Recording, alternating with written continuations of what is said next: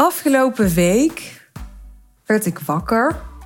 Gelukkig vaker dan één keer. Zou niet goed zijn anders. Ik klink trouwens nog een beetje verkouden, omdat ik nog een beetje verkouden ben. Maar dat hoor je vanzelf, hoef ik eigenlijk niet bij te zeggen. Ja, opeens zat in mijn hoofd: Goh, ik heb nog helemaal niet iets gedaan met die Oekraïne-situatie. En dat heb ik eigenlijk met een heleboel andere onderwerpen ook niet gedaan. Ik heb me ook nooit zo uitgesproken over de coronasituatie. En ik heb me ook niet zo uitgesproken over ja, de verhalen die rondom de voice naar buiten kwamen. En andere maatschappelijke issues die veel aandacht kregen in de afgelopen jaren. Met her en der misschien een keer een uitzondering. Maar voor iemand die altijd best wel een uitgesproken mening heeft gehad over dingen. Ik ben wel daarin wat um, gereserveerder geworden, misschien in de loop der tijd. Maar toch. Ja, daarvoor ben ik op social media lang niet zo uitgesproken meer. En het was iets waar ik me opeens bewust van werd. En er zat ook iets van ergernis bij, omdat ik dacht: ja, ik heb me er nooit aan geërgerd, aan gestoord.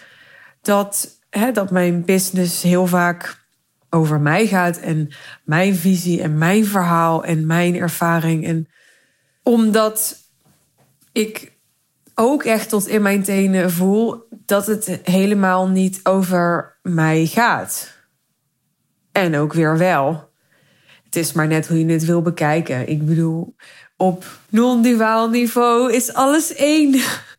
Dus uiteindelijk gaat het ook weer over mij, natuurlijk. Uiteindelijk is de cirkel altijd weer rond. Maar mijn bedrijf zou toch nooit bestaansrecht hebben en had nooit al die tijd overleefd en zo gegroeid als het over mij ging. Ik kan alleen maar ja, de toegevoegde waarde bieden die ik bied, omdat ik letterlijk toegevoegde waarde lever aan anderen. En daarmee voel ik me wel degelijk heel dienstbaar en zie ik mezelf meer als een soort katalysator om impact te maken. Het, ik, ik ben de tool. Ik ben mijn eigen tool. Zo zie ik dat. Dat is iets anders dan dat het over mij gaat. Ik ben niet het doel. Ik ben het middel. En ja, natuurlijk, mijn, hè, mijn comfort en mijn levensonderhoud en hè, mijn overvloed en, en alles wat ik ook belangrijk vind om te kunnen faciliteren met mijn bedrijf, dat is ook een doel van mijn business, maar wel weer een doel waardoor ik ook weer het middel kan zijn. Hè? Dus het is ook niet mogelijk dat het niet een doel is, want voor de tool die ik ben voor mijn business moet ik ook goed kunnen zorgen. En daar moet ik perspectief aan kunnen bieden. En nou ja, daar heb ik het al over gehad in de podcastaflevering over wat betaal je jezelf uit als ondernemer. Dus daar ga ik niet nu weer helemaal opnieuw over uitweiden. Ik wil het nu hebben over ja, wanneer deel je nou over politieke en maatschappelijke onderwerpen? En zou je je geroepen moeten voelen als ondernemer om dat te doen? En wanneer wel? En wanneer is het misschien helemaal niet gepast?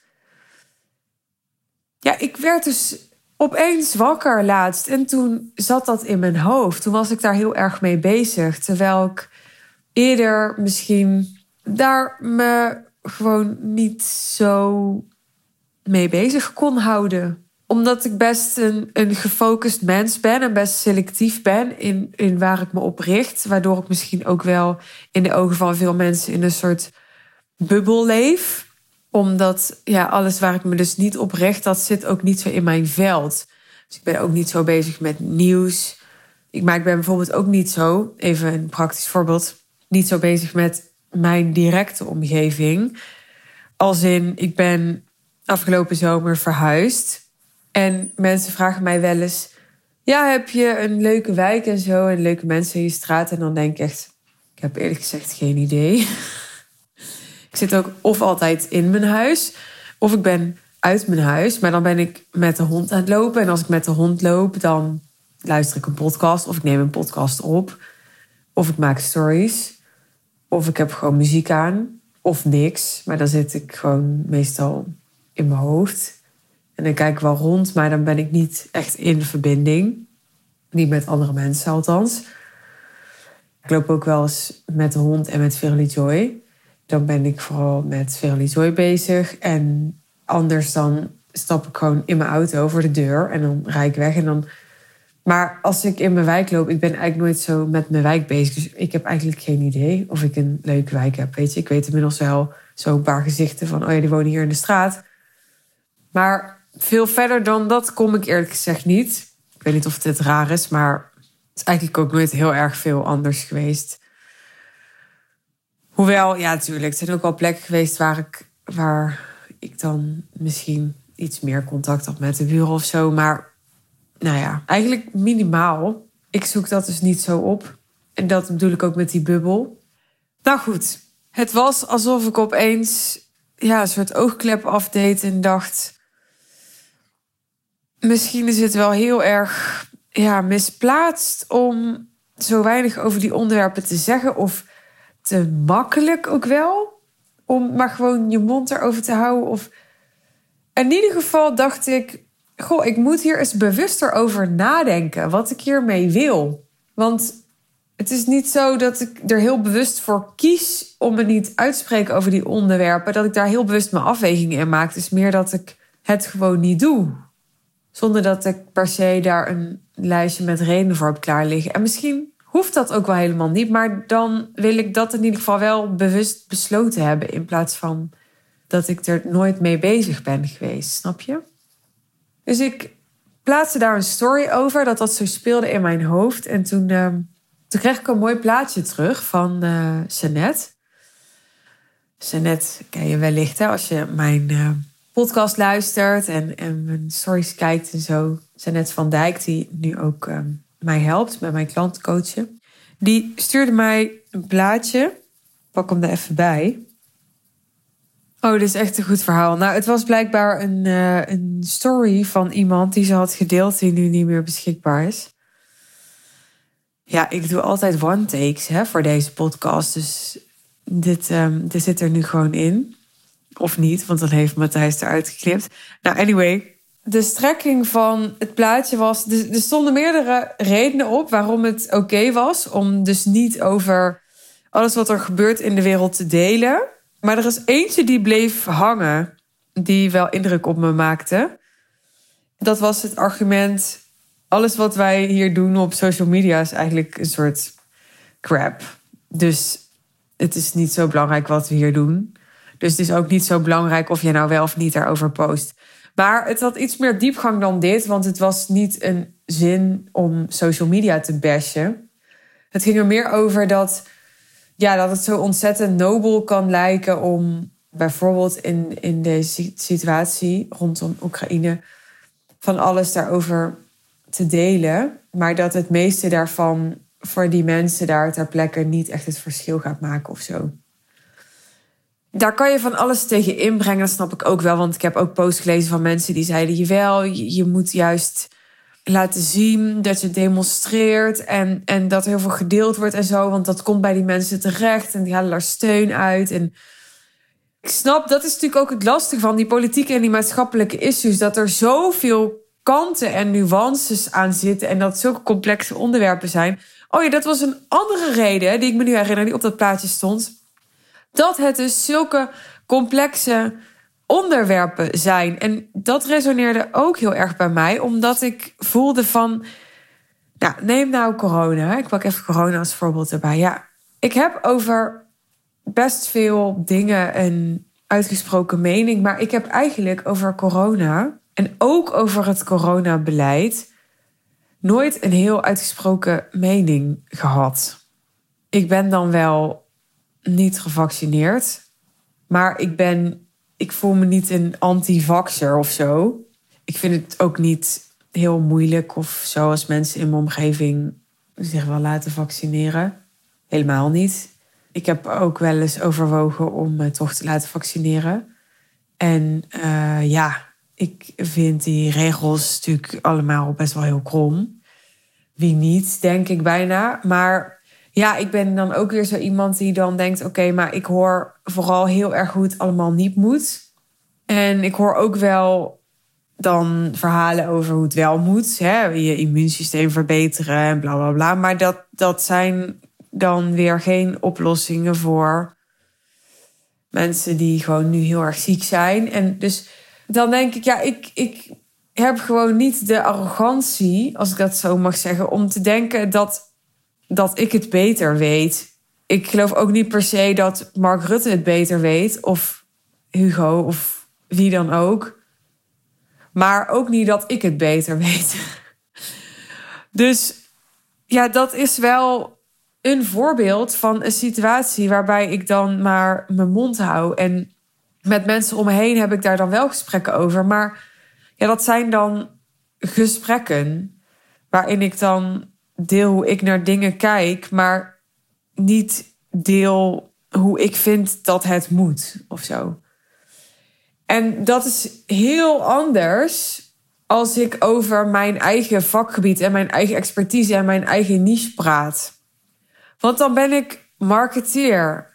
En dan ben ik er niet om een complex maatschappelijk probleem te beschouwen, wat een heel andere rol is. Dan ben ik er om een soort betoog te houden over ja, wat ik dus wel vind dat zou moeten. En daarmee zeg ik nog niet dat, dat alles wat ik bijvoorbeeld zeg over het high-end model, dat dat de waarheid is. Want daar geloof ik helemaal niet in. Maar ja, is natuurlijk wel eigenlijk gewoon een beetje zo. nee, grapje. Maar daar voel ik gewoon echt die overtuiging. En daar voel ik ook de meerwaarde van mijn mening, omdat ik daarmee daadwerkelijk mensen aantrek en, en en echt wat verander. En, en natuurlijk, ik snap als jij een overtuigde antivaxer bent, of juist niet antivaxer, of wat dan ook, dat, dat, dat, dat jouw mening er ook toe kan doen. Maar dat, dat was en dat ben ik dus niet. Dus dan, ehm, ja, dan heb ik ook niet zo de behoefte om dan daar veel over te delen. En het gaat niet eens over mijn behoefte, want mijn behoefte gaat weer over mij. Maar dan zie ik daar ook niet zo de toegevoegde waarde van in. Ja, over Oekraïne. Ja, dat vind ik moeilijk om daar iets over te zeggen. En, en The Voice is weer een heel ander onderwerp. Ik wil eigenlijk helemaal niet op de inhoud ingaan. Daar was deze aflevering helemaal niet voor. Ik wil ingaan op even het benoemen van al die gevoelens, al die emoties en gedachten die jij wellicht ook hebt. En waarvan je denkt, wat moet ik daarmee? Dus de gevoelens over ongemak dat je het zoveel over jezelf hebt op social media. Ja, ik kan het daar dus 99 keer echt helemaal schaamteloos over zijn. En de honderdste keer kan ik echt mijn eigen kop niet meer zien. Gewoon. Dan denk ik echt, ga weg gewoon. Ja, ik weet niet of jullie het herkennen. Misschien hebben jullie dit al bij 10. Maar ik heb dit dus bij 100 ongeveer. Dus mensen vragen ook wel eens aan mij, als ik bijvoorbeeld stories zit te maken en ze zitten erbij. Oh, vind je dat niet vervelend om je eigen stem te horen? Nee, ja, dat vind ik niet meer vervelend. Die heb ik echt zo vaak gehoord.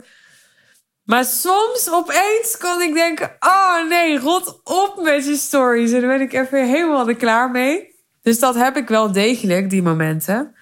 Maar dat, dat had ik dus laatst ook opeens, omdat ik dacht: oh ja, ja, de hele wereld heeft het nu over Oekraïne. En dan ga ik het hebben over mijn podcast en uh, niveauverschil in je groep. Ja, ja dat, dat voelt wel dan een beetje uit balans. Terwijl aan de andere kant, ja, de hele wereld is natuurlijk uit fucking balans. Ik bedoel, dat, dat daar oorlog is en dat ik hier gewoon naar de Albert Heijn ga en uh, sushi ga kopen. Ja, weet ik veel. Ik ga niet naar de Albert Heijn. Ik eet ook bijna nooit sushi. Maar bij wijze van spreken. Ja, dat is ook uit balans. Weet je, dus als je daaraan gaat beginnen, dat weet ik ook wel, rationeel, dat weet ik ook wel. Ja, ik weet niet of, die, of deze podcast echt wat toevoegt aan je leven. Maar ja, toch.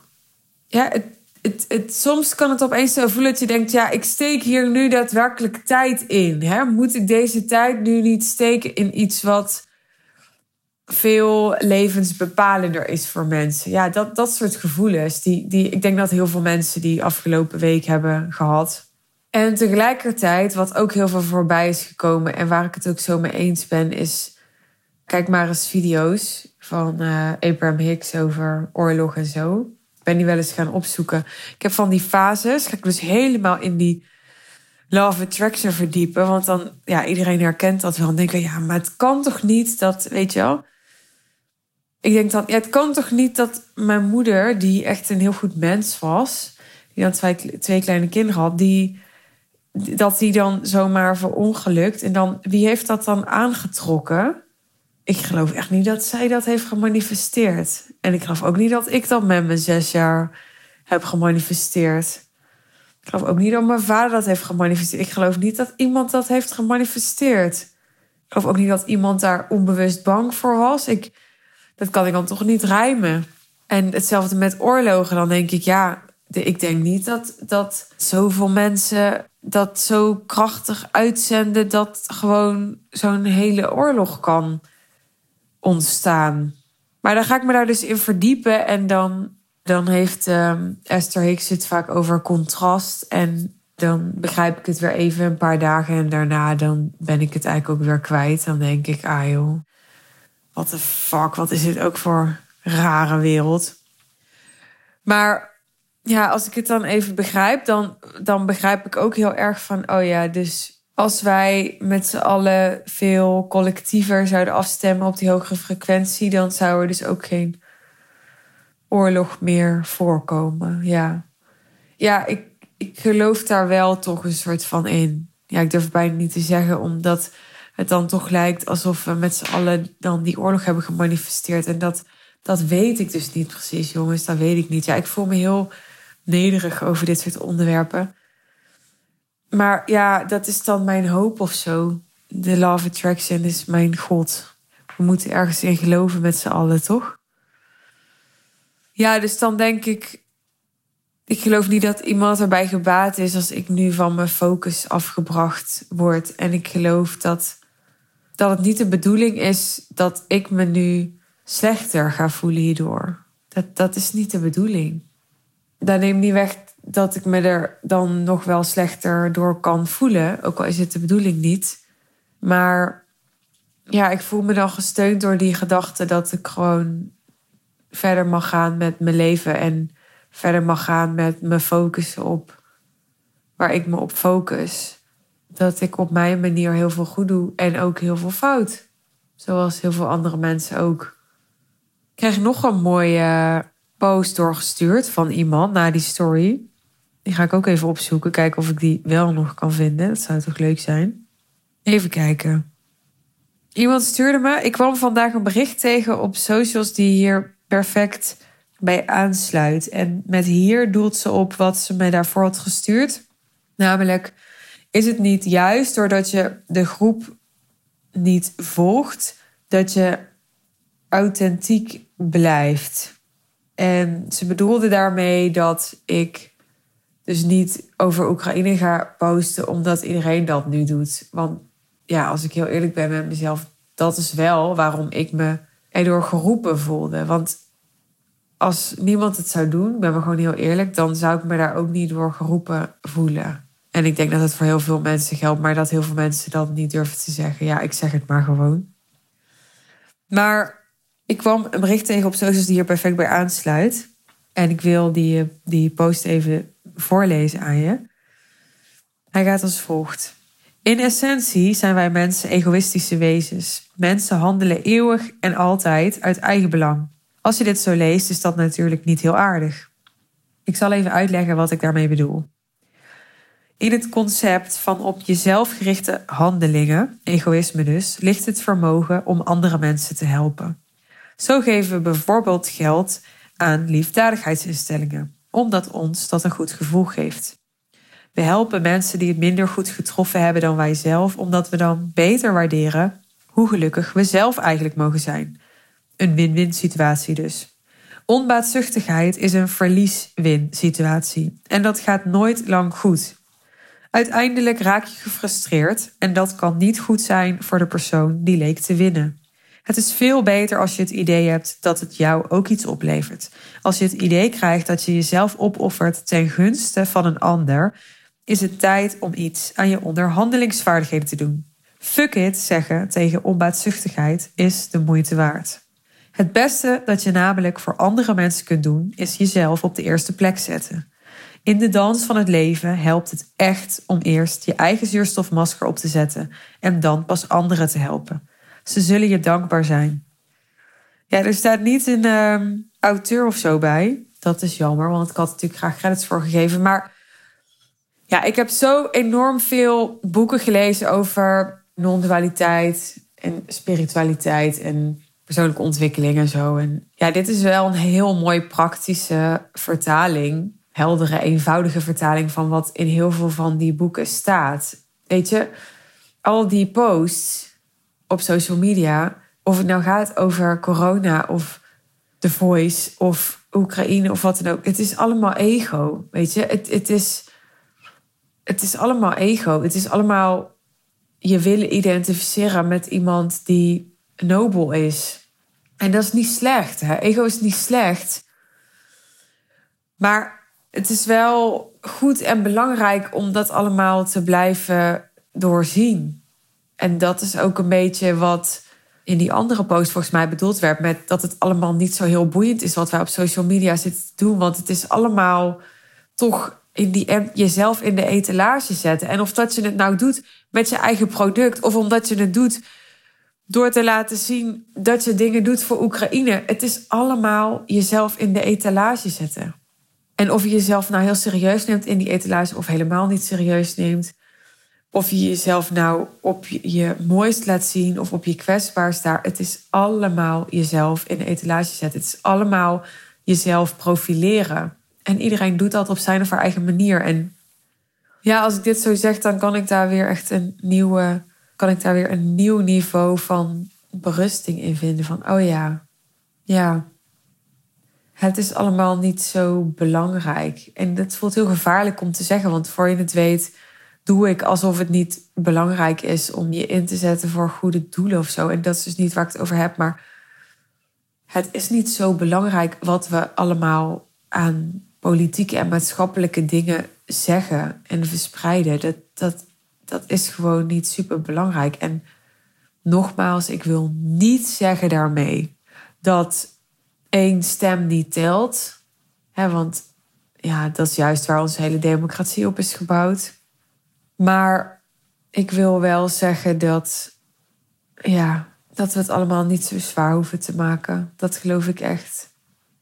Zodra we het zwaar maken, dan, ja, dan zijn we ons een een verantwoordelijkheid aan het toe-eigenen of ons aan het identificeren ten koste van onszelf en niet ten bate van een ander. Dat is volgens mij wat ook heel mooi in deze post staat omschreven, die ik net voorlas. Ja, voor iemand die het over had dat ik niet uh, een beschouwer ben hè, in de rol van marketeer, is dit toch best een marketingstuk geworden met veel beschouwing erin, moet ik eerlijk toegeven. Ja, het voelt echt als de meest random podcastaflevering die ik ooit heb opgenomen. Eigenlijk gewoon vol met hersenspinsels. Maar dat maakt niet uit, want zo leren jullie mij kennen. Zo leren jullie kennen hoe mijn hoofd werkt. En daar kun je je dan mee verbinden of niet. Hè? Dat is marketing. Marketing is de brug slaan tussen mij en jou. Dus nou, voel zelf maar of dat ehm, alles wat ik gedeeld heb resoneerde bij je on some level ik ben benieuwd om het van je te horen. Dus uh, stuur me gerust een DM daarover, oké? Dan ga ik het hierbij laten voor deze aflevering. Dank je wel voor je aandacht. Dat je hier naar luisterde en ervoor koos om deze aflevering aan te klikken. Dank je wel voor je loyaliteit. Wil je nog loyaler zijn? Zorg dan even dat je mijn podcastkanaal volgt hè? of je abonneert op iTunes. Dank je wel alvast. Ik waardeer het ook enorm als je me een ranking geeft. Een 5-star ranking op Spotify of op iTunes. Ook dank je wel daarvoor als je dat doet of hebt gedaan in het verleden. Dan uh, heel graag tot de volgende aflevering. En uh, wil je meer ja, met mij werken, meer daily content via Insta, check even de show notes. Daar vind je alle linkjes. Je weet zelf. Oké, bye.